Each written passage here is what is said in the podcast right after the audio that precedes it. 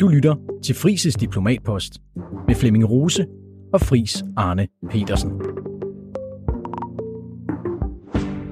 Goddag, mit navn er Flemming Rose. Jeg er vært på Fris Diplomatpost, hvor Danmarks mest gavede diplomat gennem de seneste årtier, Fris Arne Petersen, guider os gennem de store politiske toger og deler ud af sin viden om, hvordan man skal forstå det, der sker ude i den store verden. Fris, velkommen til. Mange tak. Og lad os begynde med et klip. Mr. Speaker, today I'm rising to inform the House of an extremely serious matter. I just informed the leaders of the opposition directly I want now to speak with all Canadians. Over the past number of weeks, Canadian security agencies have been actively pursuing credible allegations of a potential link between agents of the government of India and the killing of a Canadian citizen, Hardeep Singh Nijjar.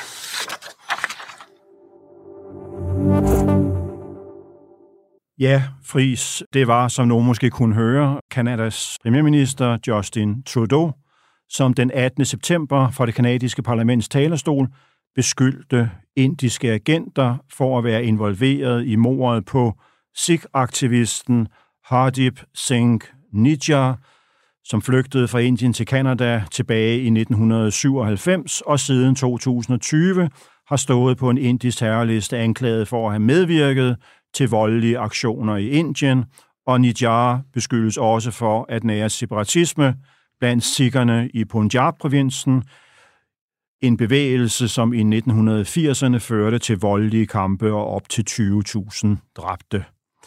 Friis, det er jo nogle meget alvorlige anklager at fremføre fra et parlaments talerstol.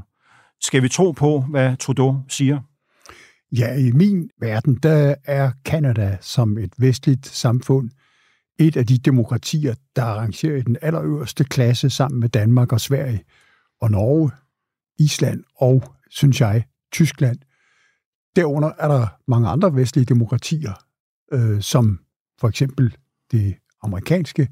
Men Kanada er simpelthen, efter min bedste erfaring, et land, som har så mange ting til fælles med os i Nordeuropa, at de allerbedste demokratiske traditioner, at når en kanadisk regeringschef tør sige så velformuleret, som han gør her, at de, at de kanadiske efterretningstjenester har, har forfulgt nogle credible allegations, altså nogle troværdige øh, beskyldninger. beskyldninger, så er det en meget stærk anklage. Og det er selvfølgelig noget, som kommer på et tidspunkt, hvor man antage i en proces, som vi skal komme ind på. Ja, præcis.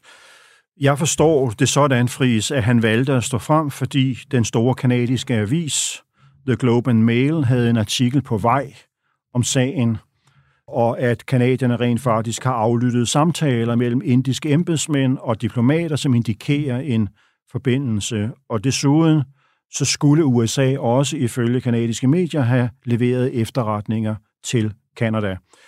Men Fris Inderne kalder beskyldningerne absurde, og de har bedt om at se dokumentation for anklagerne, men det har kanadierne ikke leveret, i hvert fald ikke skriftligt. Hvorfor har de ikke det? Det har mange sådan forskellige svar veje, fordi det er jo helt usædvanligt at komme med så stærke beskyldninger, og så samtidig skulle frem og dokumentere det, som var det i en offentlig retssal i det internationale samfund. Det gør efterretningstjenester ikke, selv når de lægger op til en form for politisk handlen og diplomatisk politisk dilemma, som det her jo er endt i mellem Kanada og Indien. Mm. Efterretningstjenester vil aldrig åbent Det er jo ikke efterretningstjenester, det er, det er Trudeau. Er det fordi efterretningstjenesten har sagt til ham, du må ikke fremlægge dokumentationen, ja. fordi det vil kompromittere vores arbejdsmetoder og Præcis. afsløre, hvordan vi har fået fat i de her oplysninger. Det, det, gør, det gør stater aldrig. Nej. Og når en, når en statsleder, en regeringschef fra et land som Kanada med deres autoritet, tør stå frem i, sit, i sin lovgivende forsamling til sin befolkning og sige de her meget stærke ting, så er det selvfølgelig fordi, han føler sig sikker i sin sag, og han tager ikke ret mange forbehold hvis han skulle have taget mange forbehold, skulle han ikke gået ud.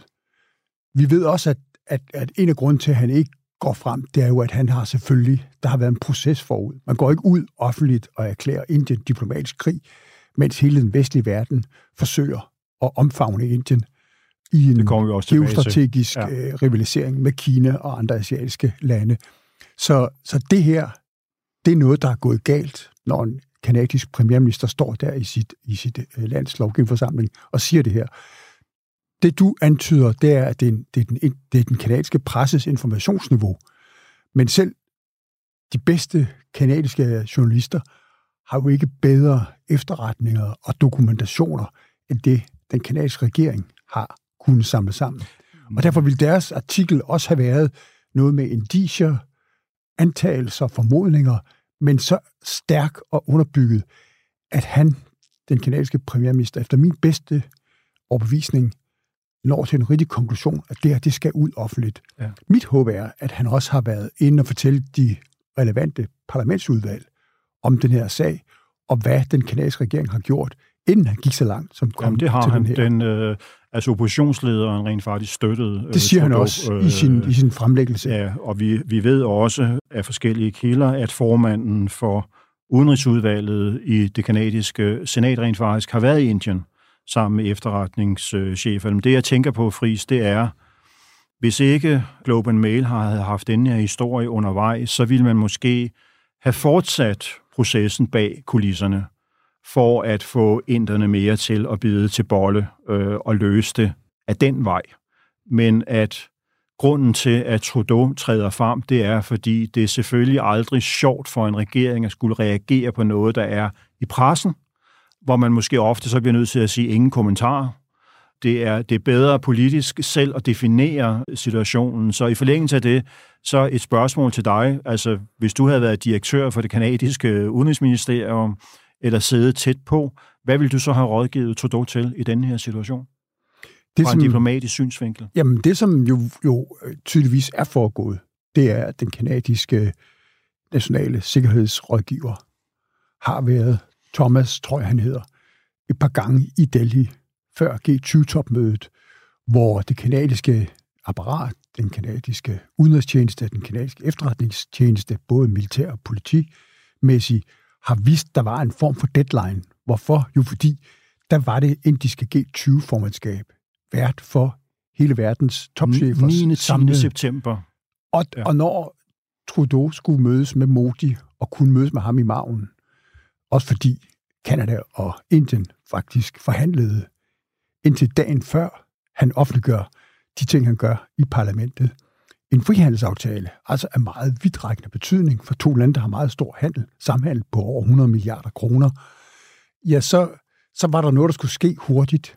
Og det, som den kanadiske regering forsøger gennem sine nationale sikkerhedsrådgiver, det er selvfølgelig en eller anden form for samarbejde med Indien om at få det her afklaret, og måske få det så godt afklaret, at man kan sige, at man gør det godt sammen.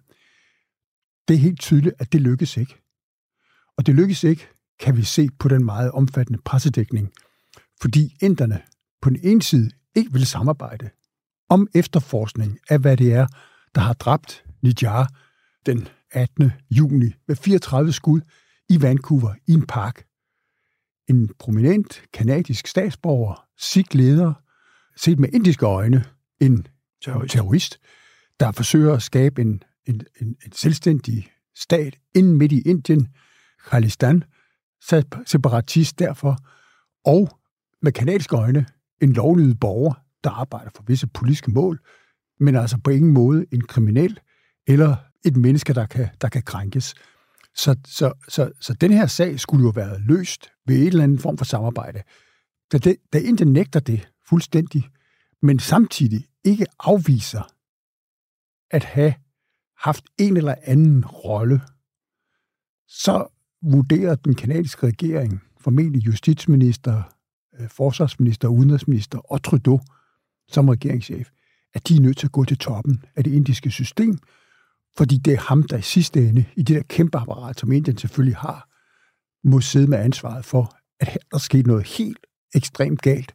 Altså, at en, en chef for demokrati, de kalder sig selv verdens største med 1420 øh, millioner mennesker, og som, når de er i Washington på besøg, skriver under på erklæringer om, at det er den regelbaserede internationale orden, vi kæmper for, og så laver de sådan noget, som den kanadiske regeringschef må erkende, er et direkte voldsom krænkelse af kanadisk suverænitet. Tror du, tror du, tror du ville have gjort det samme, hvis det havde været USA, der havde gjort det på en amerikansk statsborger på kanadisk territorium?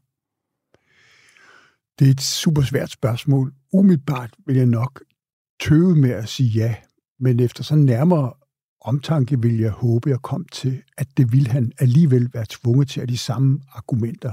Simpelthen for at bevare Kanada som demokrati og retsstat i den internationale orden, vi kommer til at opleve i de kommende mange årtier, ja. som i den allerøverste kategori, hvor jeg ikke tror, at USA er, og heller ikke Storbritannien, jeg nævner ikke Storbritannien og USA i den allerbedste vestlige demokratiske skuffe. Det er kun lande som Danmark, Sverige, Norge, Island og Tyskland.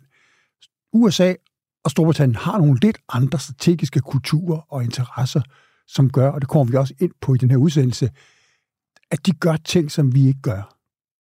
Tak fordi du lyttede med på det her uddrag af Frises Diplomatpost. Hvis du kunne lide, hvad du hørte, så kan du høre resten af episoden og mange flere i Frihedsbredets app, hvis du bliver medlem af Frihedsbredet. Som en lille bonus får du her en rabatkode, der giver dig den første måned til halv pris.